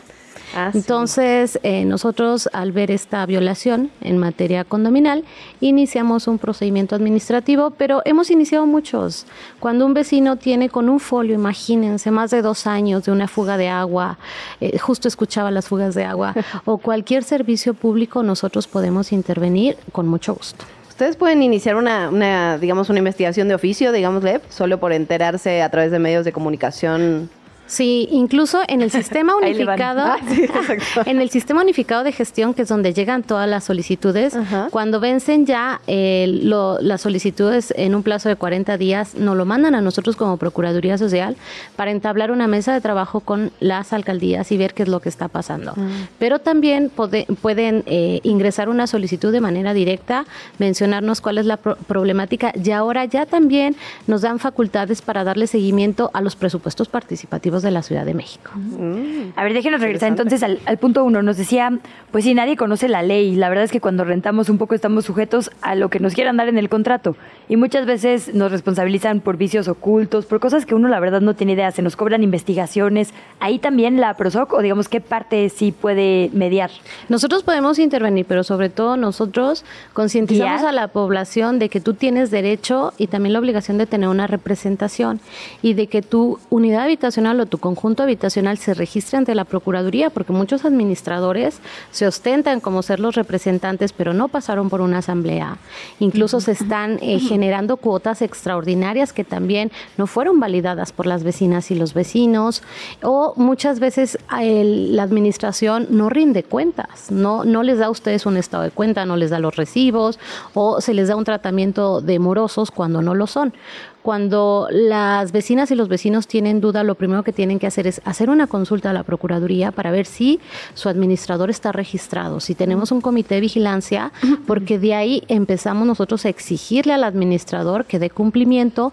Nosotros somos quienes capacitamos y certificamos a los administradores de los conjuntos habitacionales. ¿Cuáles son los problemas más comunes, digamos, cuando hablamos de vecinos y vecinas y de conjuntos habitacionales? ¿Qué le, qué le llega más? La invasión de las áreas comunes. Mm. Mm, hay quienes todavía no logran entender que las áreas comunes son de todos y de nadie. Son para el uso y disfrute y también tienes la obligación de pagar una cuota para el mantenimiento. Y hay quienes dicen, pues me voy a colocar una reja, ¿no? En el jardín.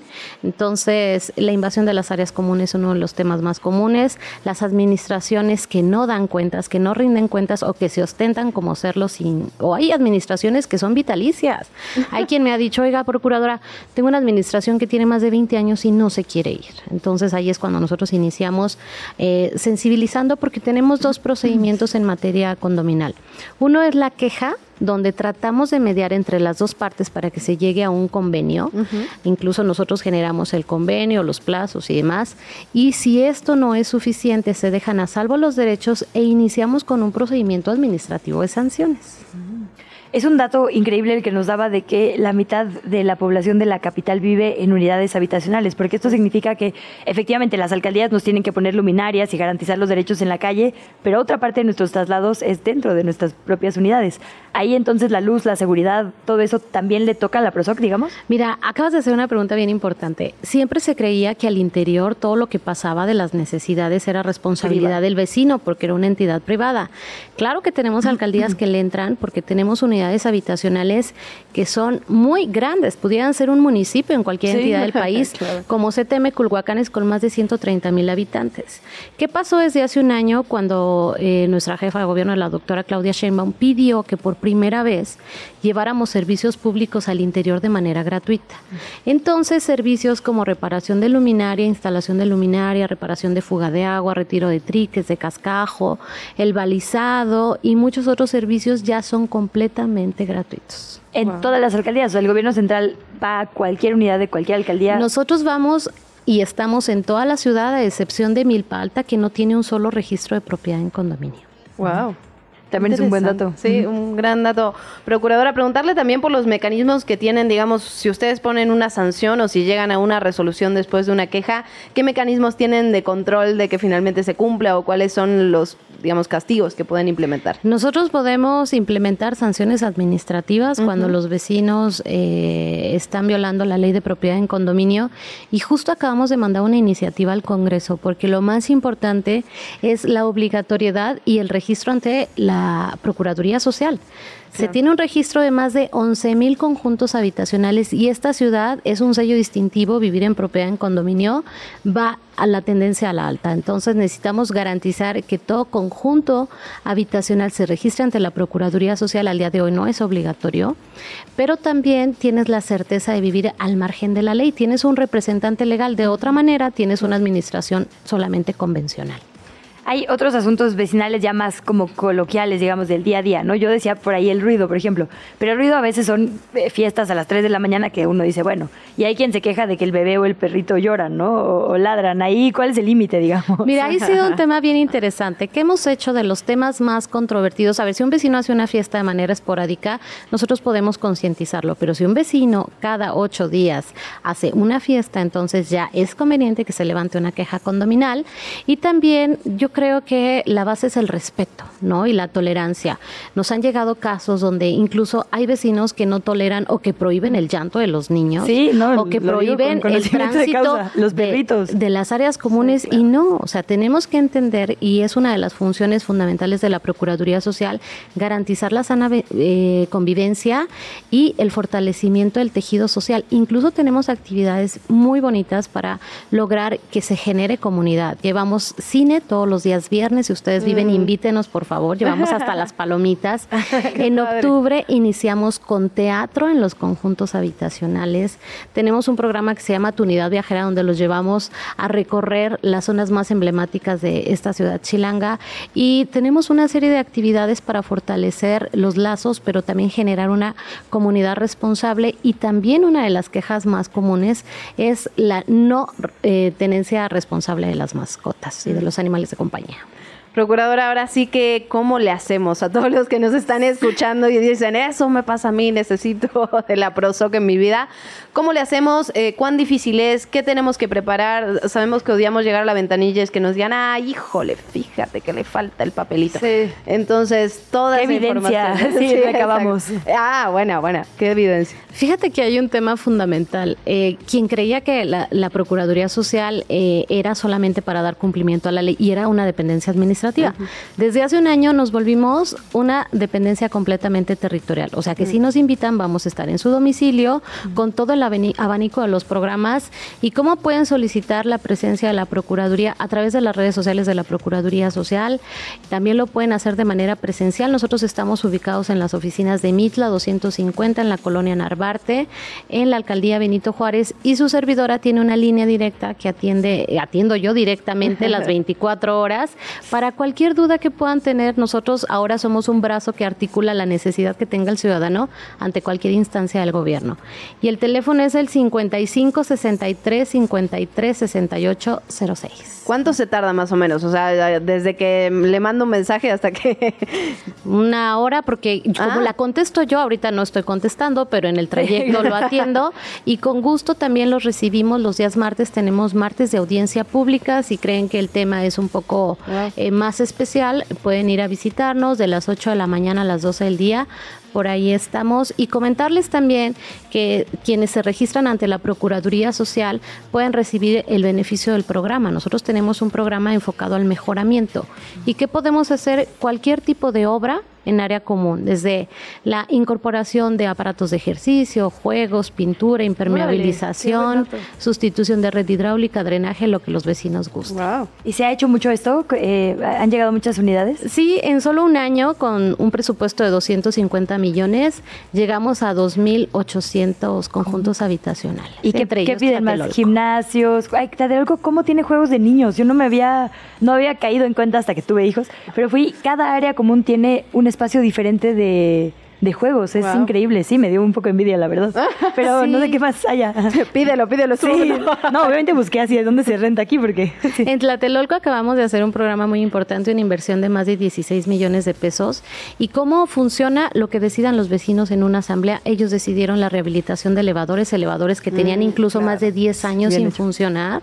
Y la mayoría de los vecinos son adultos mayores. En CTM Culhuacanes hicimos un proyecto muy bonito de rehabilitación de luminarias y también como gobierno de la Ciudad de México es importante decirlo, solamente en esta entidad se garantiza el Internet como un derecho, no como un, servicio.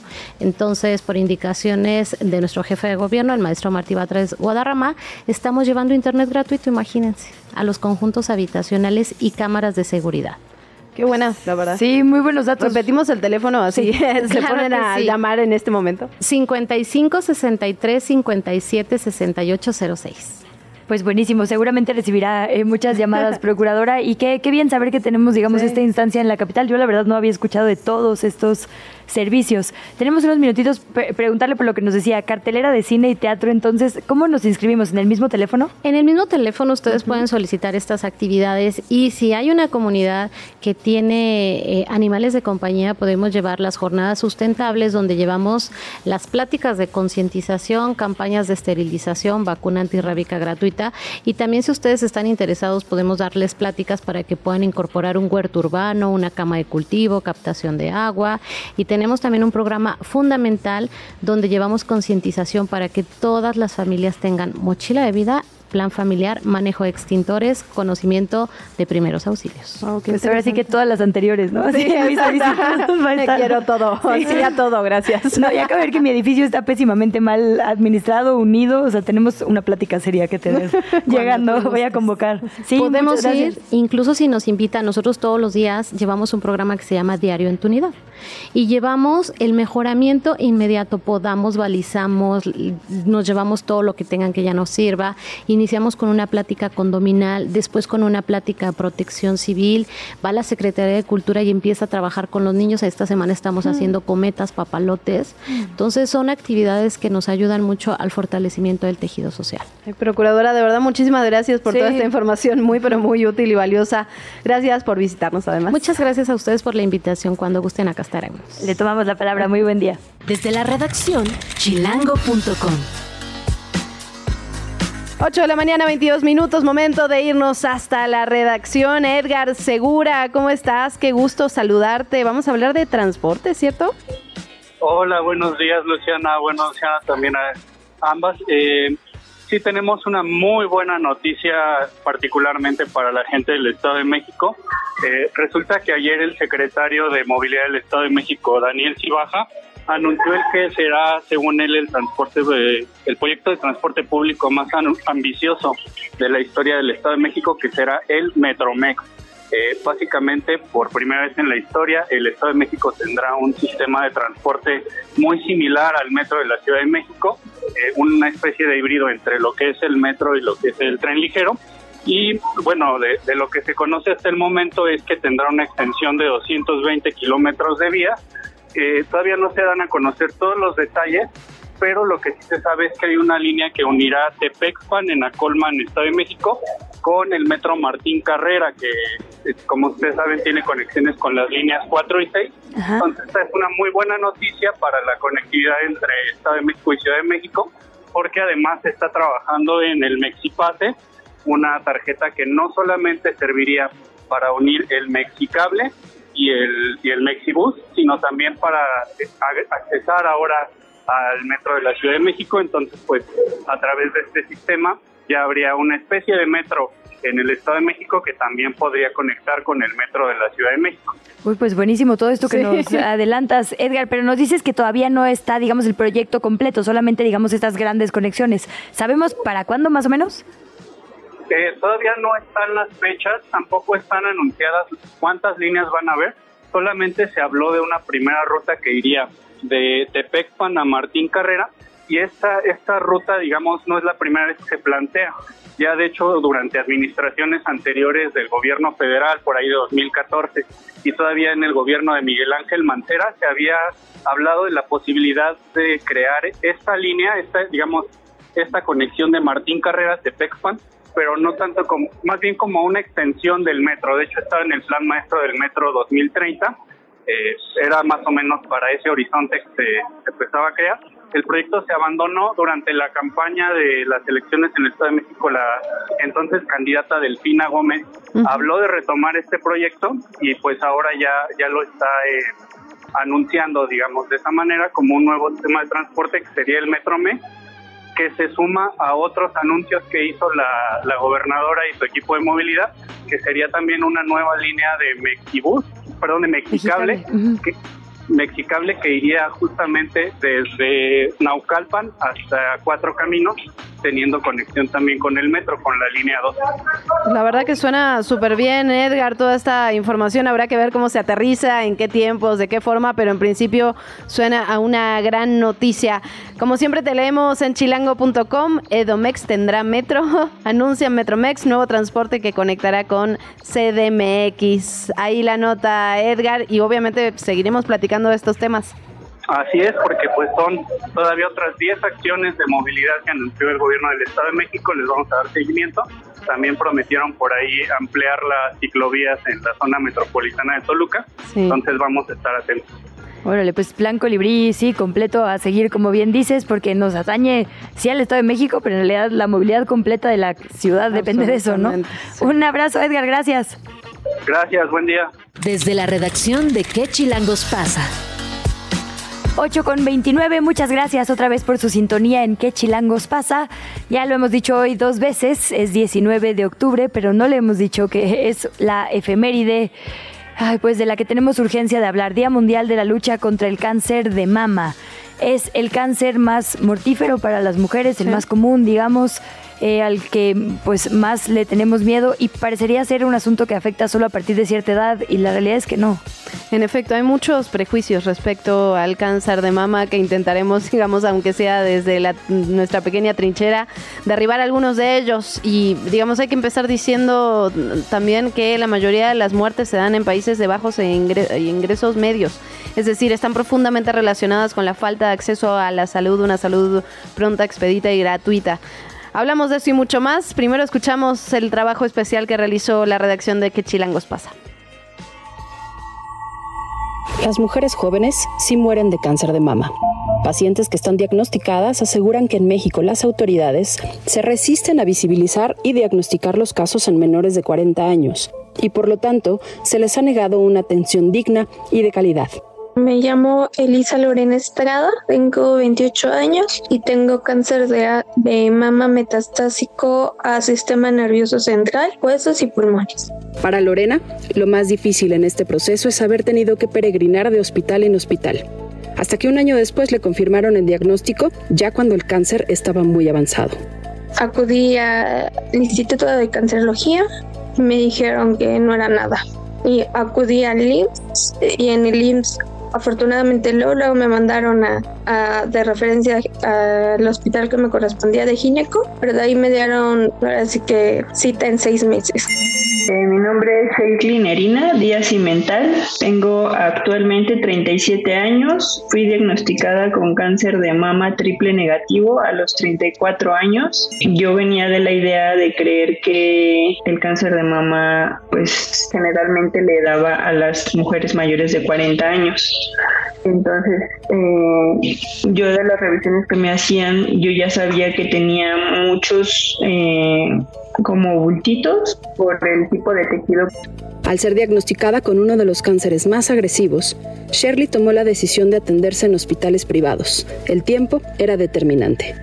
Se me hace muy importante mencionar esto porque como es un, cáncer muy agresivo, me dijo mi doctor, si te esperas este, con tu seguro de salud, corres el riesgo de que avance más. O sea, ahorita yo en ese momento ya no tenía tiempo para, para estar esperando. O sea, lo que implica para una persona que le diagnostican cáncer y que a lo mejor vive con un salario mínimo, no tienen la opción. Tienen que aceptar tal cual les den, o sea, los tiempos que le den las, las consultas, en el momento en el, en el que les programen una tomografía.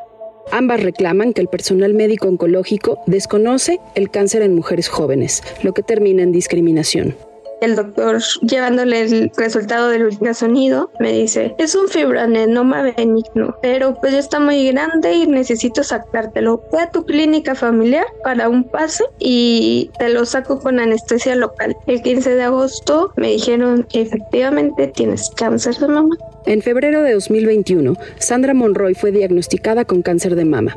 Dos meses después era internada en un quirófano para practicarse una mastectomía Después impulsó Jódete Cáncer, un espacio de acompañamiento y visibilización de la enfermedad en mujeres jóvenes. Hacia afuera, ¿no? Eh, de alguna manera siempre te venden esta idea de a partir de los 40, porque médicamente se basan en estadísticas, no en personas, ¿no? No, no en mujeres, sino en cifras solamente. La idea de que por ser joven tú tienes que encajar en una estética. Eh, de alguna manera, después de esto, tú tienes que lucir como guerrera, ¿no? Que ganó la batalla y entonces reconstruir tu cuerpo para ser una mujer completa. En este discurso encontramos muchísimas violencias, ¿no? Desde el lenguaje, desde la falta de libertad y rango de espacio de poder eh, sentir miedo aún siendo joven, ¿no? De sentir miedo por morir. Algo muy importante que destacan las tres es que se debe entender que el cáncer puede ser hereditario, pero también adquirirse por otros factores. Es un error pensar que porque no hay un antecedente inmediato, este se exenta. Creemos que porque tu mamá no le dio, tu abuelita no le dio, no te va a dar a ti, pero pues tú puedes ser el primer eslabón de la cadenita. Pasó un año. Yo tenía 22 años, cuando, 22 años cuando me sentí la, la abuelita. Acababa de dejar de amamantar a mi hija. Y hablando que eso fue en 2010, 10, 2017, 2018. Es una impotencia porque, bueno, también no puedo decir no sé, pero pues a lo mejor no estaría en esta situación de tener metástasis. Y es que yo les dije que yo tenía algo y no me hicieron caso. Los impactos en cada una son profundos. Shirley es ingeniera ambiental y parte de su trabajo era en campo, pero ya no puede hacerlo porque no puede exponerse al sol. Lorena tiene una hija de 7 años y asegura que solo pensar la posibilidad de dejarla sola la quiebra. Al mismo tiempo, ese pensamiento la impulsa a seguir. Hacen un llamado a las autoridades a atender a esta población, pero también a todas para que desde temprana edad acudamos a una revisión oncológica para detectar el cáncer a tiempo en caso de que se presente. La entrevista. Ya escuchábamos algunas voces de mujeres sobrevivientes al cáncer de mama. Vamos a escuchar a otra y una además que busca la resignificación de vencer a esta enfermedad. Berenice Vallejo, tatuadora, muchísimas gracias por estar por acá. Hola, ¿qué tal, Berenice? Gusto en saludarte, de verdad, muchísimas gracias por eh, estar platicando esta mañana con nosotras. Tú llegas de alguna manera a ser una activista, una mujer que ayuda a otras mujeres eh, a sobrevivientes de cáncer de mama a resignificar parte de las cicatrices. Cuéntanos un poco cómo llegas hasta acá. Eh, soy sobreviviente de cáncer desde el 2010, fui diagnosticada con un cáncer de tipo justamente inflamatorio. eh, no fue diagnosticado a tiempo en ese momento y ya tenía metástasis con otros dos tumores, uno de 4 y otro de 6 centímetros. Afortunadamente me atienden en el Instituto Nacional de Cancerología y ahí empiezo un tratamiento de quimioterapia, radiaciones y mastectomía radical. Eh, no tenía la posibilidad de reconstrucción inmediata, eh, me habían dicho que iba a tener que esperar dos años, afortunadamente me, va, me mandan al GEA González, al hospital, y de ahí el, el cirujano plástico Eric Santa María me dice que tengo la posibilidad de reconstrucción de ese a los seis meses y que tenía que ser con una microcirugía que es a través de mi cuerpo y a partir de ahí empiezo eh, el trabajo de reconstrucción. Eh, en ese momento no había tantas mujeres tatuadas, eh, tampoco por mi edad, yo tenía 30 años y eh, le dije que yo era diseñadora gráfica y que me dedicaba a tatuar. Entonces ahí fue cuando me pidieron que hiciera el tatuaje estético reconstructivo por primera vez, empezando con mi cuerpo, lo hace mi socio Berenzaín y de ahí este empiezo empiezo el camino con este trabajo. Claro, siempre que hablamos de un proceso, digamos, de lucha contra una enfermedad, eh, por supuesto lo evidente es combatirla, pero no hablamos también de la salud mental que tendría que acompañar este proceso. Y digamos que tu trabajo tiene que ver con eso, ¿no? Con también sanar otras heridas que inevitablemente el cáncer trae. Sí, yo al principio no quería reconstruirme, terminar el proceso por hacer areola. Eh, me convenció el doctor y bueno, cuando empecé a verlo, la verdad es que mi equipo de trabajo lo, lo empezó a hacer, yo no quería hacerlo, me, me afectaba mucho estar con las pacientes porque yo revivía constantemente esta situación. Sin embargo, pues me di cuenta que era muy importante porque sí terminas de ver como este trabajo eh, casi finalizado, ¿no? O sea, aunque nunca te vas a ver como eras antes, creo que sí sí regresa mucho de lo que de lo que tú te puedes percibir y efectivamente escuchaba eh, la entrevista las notas y parece que por ser una mujer joven tienes que forzosamente entrar dentro de un esquema estético entonces esto eh, influye mucho porque muchas mujeres ya mayores ya no quieren reconstruirse porque ya, no, ya no lo necesito, ¿no? Ya estoy mayor, ya no importa. O muchas sí. Entonces estamos en este conflicto sobre, sobre qué, qué tenemos que, que tener para una mujer y eso pues implicaba, implica las dos mamas, ¿no? Entonces es una cuestión estética pero ayuda mucho emocionalmente. Y esto que dices, Berenice, es muy importante. Digamos, cada mujer es diferente y decide cosas diferentes para su cuerpo a pesar de haber transitado quizás por la misma enfermedad. Y muchas veces, como si la sociedad nos exigiera cierto tiempo de respuestas. No sé si, si has transitado con eso o cómo haces, por ejemplo, con las mujeres a las que tatúas para, digamos, acompañarlas en este proceso de tomar la decisión por sí mismas, sin importar lo que diga el resto. Creo que la importancia de mi trabajo está mucho en mi voz, no solamente en el tatuaje, sino en contarles mi experiencia y tener esta empatía con ellas. El comentarles de lo difícil que también fue para mí y que a lo largo de este tiempo me costó mucho trabajo entender que tenía que reconstruirme no solamente físicamente, sino emocionalmente y mentalmente y espiritualmente. Si tú no tienes eso, no tienes nada, no tienes una base porque te podrán operar, pero llegan detestadas. Han pasado a veces con algunos pacientes años de, su reconstrucción y todavía no sienten que terminaron ese proceso. Entonces hay que tomarlo en conjunto, la atención psicológica, eh, que este es un, proceso mental que te influye en las emociones. Entonces creo que ahí es un, factor muy importante. Me imagino que también, digamos, parte de tu proceso es eh, acompañar otras historias y que esas historias te acompañen. Y ahí es importante hablar de redes también, ¿no? Es una enfermedad que requiere ahora sí que todo el abrazo posible. Sí, eh, en, el Instituto Nacional aprendí que era una un proceso integral. Sí, que no puedes dejar de tener nutrición, que no puedes dejar de tener la quimioterapia, que tienes que tener tratamiento psicológico y psiquiátrico. Yo al principio no quise tomar el tratamiento psiquiátrico, lo lamento mucho porque hay muchos mitos también al respecto. eh, yo era una mujer también con una enfermedad que tenía bulimia, entonces estas subidas de peso, entrar a nutrición me ayudó muchísimo y bueno, pues eh, es todo un esquema. Entonces, este acompañamiento donde te abraza todo el equipo de trabajo es muy importante y donde a veces no queremos tomar los servicios que también están alternos a eso. Berenice, tocas un tema fundamental, los mitos que se construyen alrededor de todo esto. ¿Cuáles has podido identificar y derribar a lo largo de estos años? Uno es justamente la toma de medicamento en psiquiatría, donde te vas a hacer adicto. Este es uno de los grandes mitos.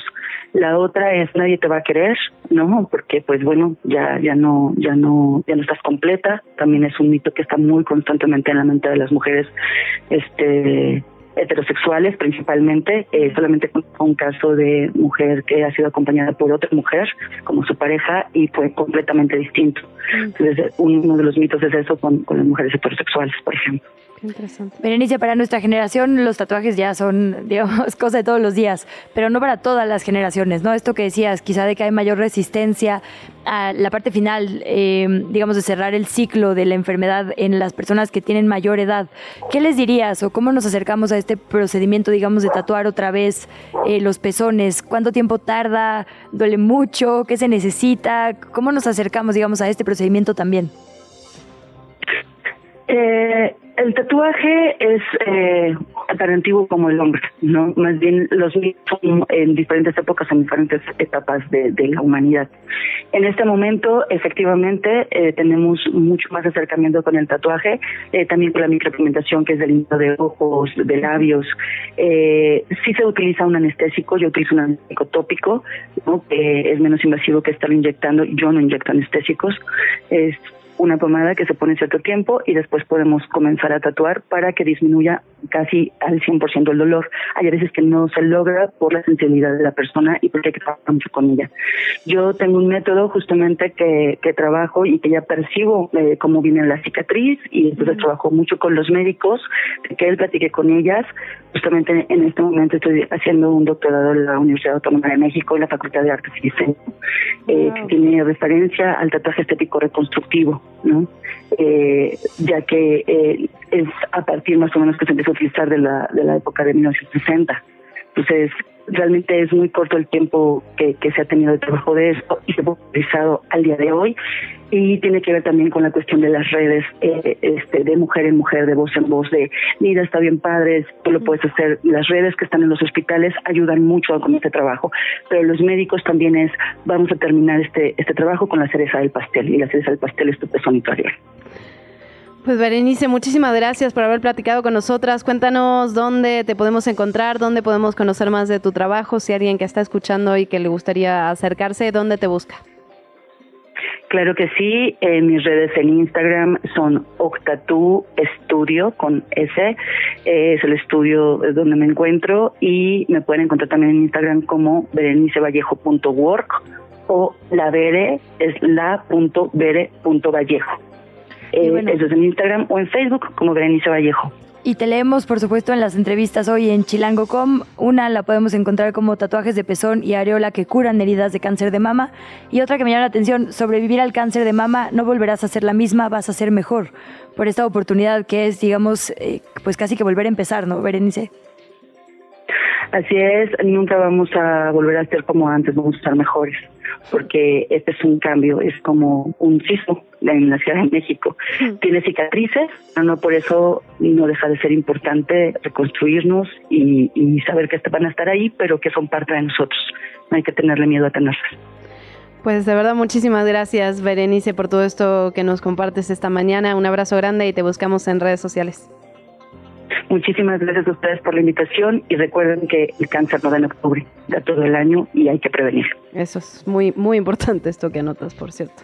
Muchísimas gracias, Berenice. Y antes de pasar a los siguientes temas, retomamos información de última hora, información importante. Por un lado, en la conferencia matutina, el presidente López Obrador confirmó ya que Alejandro Encinas, el subsecretario, bueno, hasta hoy, no, subsecretario sí. de Derechos Humanos, exacto, justo de eso va la noticia, presentó su renuncia, el presidente se la aceptó y nombró a Félix Arturo Medina como el nuevo subsecretario de Derechos Humanos, Población y Migración de la Secretaría de Gobernación. Esto es información de última hora que se dio a conocer justamente hace unos minutos desde la conferencia mañanera del presidente López Obrador.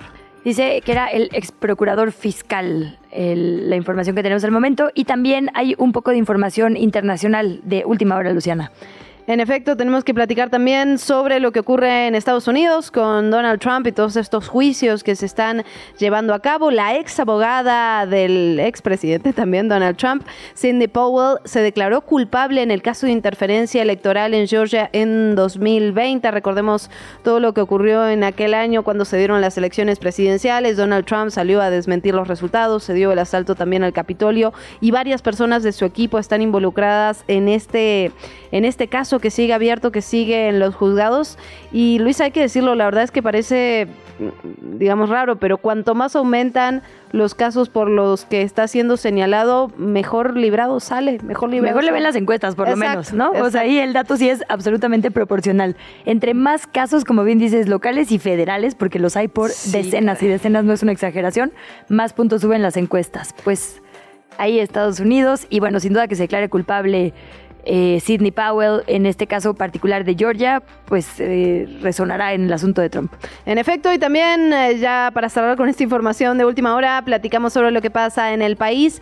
El INEGI publicó la encuesta nacional de seguridad pública urbana, se levantó del 28 de agosto al 15 de septiembre y da, la verdad, datos interesantes. 61.4% de la población mayor de 18 años consideró que es inseguro vivir en su ciudad. Si yo se lo digo así, digamos, fuera de contexto, usted dirá, bueno, 61.4 es muchísimo, pero sí hay que decir que en septiembre de 2022, es decir, hace, hace un poco más de un año, fue 64.4%, por lo tanto, una disminución de 3 puntos porcentuales es una disminución muy relevante cuando hablamos de un tema de esta índole. Sí, la verdad es que de hecho es de los números más bajos, ¿no? Hubo décadas Sí. que no bajábamos del 70 de percepción. Ah, también hay que decirlo, hay un impacto diferenciado de género, esto lo hemos platicado Sí. muchísimas veces. Aquí también se da cuando el 67.4% de las mujeres dicen que es inseguro vivir en su ciudad, el 54.1% de los hombres consideraron que así es. Es más, Siempre las mujeres Creo que es sintiéndose... el momento más bajo en una década, es más, perdón, es que justo viendo la gráfica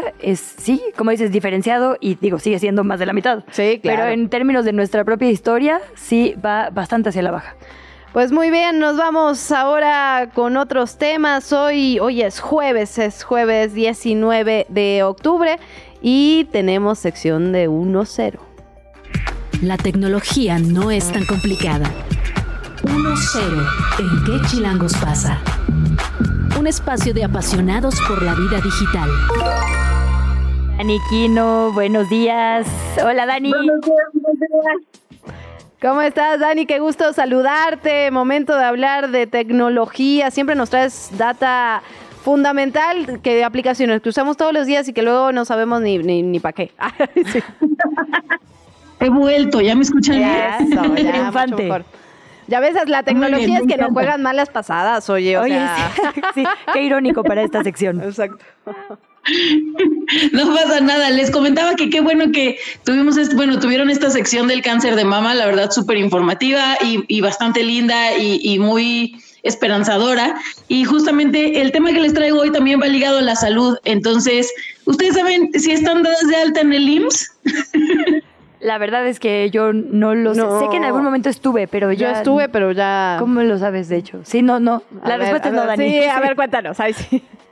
Pues miren, es súper sencillo. La verdad es que de pronto ya en esta generación, eh, también con todos estos nuevos formatos de cómo estar dado de alta en las empresas, que si estás por outsourcing, que si estás como independiente, que si trabajas a lo mejor en plataformas digitales o que si tú eres un emprendedor que de pronto pues tienes a, un par de empleados a tu cargo pero no sabes cómo darlos de alta, pues es súper sencillo, miren. Para saber si uno está dado de alta en el IMSS, pueden hacerlo desde una computadora o desde un celular o cualquier dispositivo de estos conectados a internet y tienen que entrar a ims.gov.mx. De ahí escogen la opción de IMSS digital, se van a donde dice vigencia de derechos y ahí es muy fácil porque únicamente les va a pedir tres datos. Les va a pedir su CURP, su número de seguro social y un correo electrónico. Ahora, si no tienen ni idea de cuál es su CURP, ahí viene un enlace, le van a dar clic y lo único que les va a pedir para sacar su CURP es su nombre, sus apellidos, cuál es el día de su nacimiento, el mes de su nacimiento, año de su nacimiento, su sexo y estado donde nacieron. Eso es súper importante. Yo, por ejemplo, yo no sabía en qué estado había nacido, yo pensé que era del Estado de México y yo así de, ¿por qué no me sale mi CURP? No, pues ya confirmé con mi acta de nacimiento y nací en Ciudad de México. Y también Ah, este no, sitio es súper importante. Por ejemplo, yo tenía, no sé si les pasa, ¿no? Que tienen novios que les dicen mentiras sobre sus edades. Dani, estás dando información, novio así decía, que me no, estás- yo ya tengo, y me decía que era dos años más grande que yo, y una vez le ayudé con un trámite y le digo, es que tu cuerpo no me aparece. Ay, yo que No, en pues, realidad soy dos años más chico que tú, y yo, ¿qué? ¿Cómo crees, Dani? Oye, que ya la pandemia, la verdad es que padre. arruinó eso, ¿no? Con tanto, da- eh, tuvimos que hacer un montón de trámites en la pandemia digitales y todo el tiempo en casa. La verdad es que yo creo que hubo muchas parejas que tuvieron que sincerarse. No sé cómo le fue a tu relación, Dani. Claro, por supuesto. Y bueno, regresando a, a lo del IMSS, si no saben tampoco cuál es su número de seguro social, es súper sencillo. También ahí mismo les va a dar un link que dice consulta tu número de seguro social, te va a pedir tu CURP y un correo electrónico. Si tú nos estás escuchando y no tienes un correo electrónico, súper fácil, te metes a 10 cómo crear un correo electrónico y te va a aparecer una nota de paso a paso con diferentes servidores, cómo hacer tu cuenta, pero es nada más elegir cuál es el servidor que quieres. Por ejemplo, a Gmail o Yahoo son bastante buenos y son bastante usados.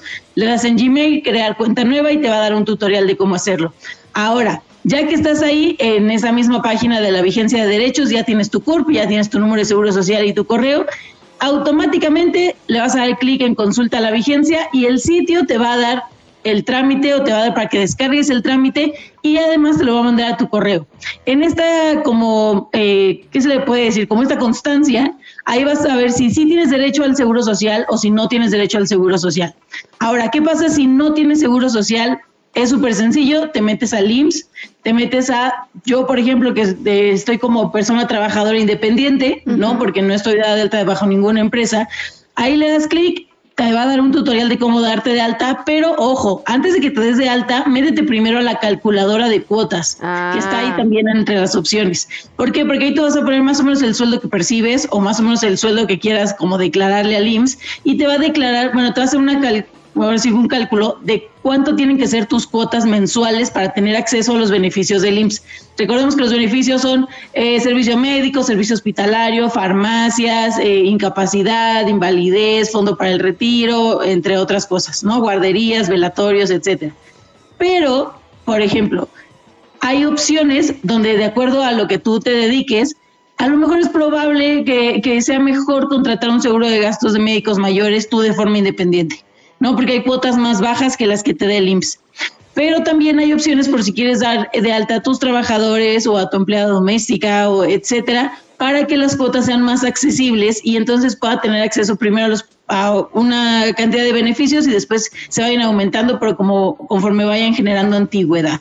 Entonces yo aquí lo que les recomendaría es, uno, revisen si están dados de alta en el IMSS. Dos, si no están dados de alta en el IMSS, chequen cuáles son sus cuotas que les corresponderían. Y tres, investiguen si no les correspondería mejor o no les convencería mejor un seguro de gastos médicos mayores privado.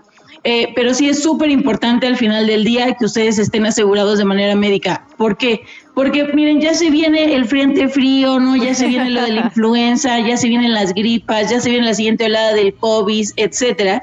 Y justamente en este mes de concientización sobre el cáncer de mama, pues es muy importante, no nada más de, ese, de esa categoría de cáncer, sino de cualquiera, que anualmente o semestralmente nos hagamos chequeos para evitar que si en algún momento tenemos este tipo de diagnósticos, pues avance y que tengamos atención médica en caso de que sí nos lo den, ¿no? Entonces es súper importante tener gastos médicos, no importa si es del IMSS, no importa si es privado, pero asegurarnos siempre es básico. En efecto, Dan, importantísimo tocarnos las boobies el día de hoy y todos los días. No, sí, de verdad. sí, no, así tal cual. Y tener seguro gasto de seguro. Ahí unas y en 10.com viene, digamos, ya los links, o sea, dice, pícale aquí y llegas al IMSS, ya sabes, está como la, Sí, la guía paso fácil, a paso. entonces vale la pena verlo desde ahí y tocarnos las chichis, como dice Luciana, siempre. Totalmente. De hecho, también en el IMSS, en, en el sitio del IMSS, pónganle en Google IMSS cáncer de mama y les va a salir muchísimos enlaces sobre infografías del cáncer de mama, sobre cómo prevenirlo, cómo tratarlo, cómo recuperarse, cuál es la ayuda para la familia que está viviendo junto con el paciente, eh, cuáles son las recomendaciones ya una vez que venciste el cáncer de mama, etcétera. Entonces, la verdad es que hay información muy completa que de pronto no nos damos cuenta y que está a la mano, que está a un clic de distancia y que bueno, si está ahí, pues aprovechémosla. Pues, Dani. Gracias, Dan. Sí. Gracias, somos tus fans. Muy, muy, muy. No, hombre, yo soy sus fans, número uno. Un besote, linda. Hasta la próxima semana. Igual que tengan un excelente fin. Besos. Besos para allá, la leemos, por supuesto, en uno serio. Y nosotros llegamos Sí, al yo ya final. había agarrado mi bolsa y todo, Sí, perdón. Lu- o sea, Luisa, Déjame la puerta. relájate. Muchas gracias también a, por supuesto, producción y a nuestra audiencia. Feliz jueves y hasta mañana. Esto fue ¿Qué chilangos pasa? Conducido por Luisa Cantú y Luciana Weiner. Una producción de Radio Chilango. Escucha un nuevo episodio de lunes a viernes en tu plataforma de podcast favorita.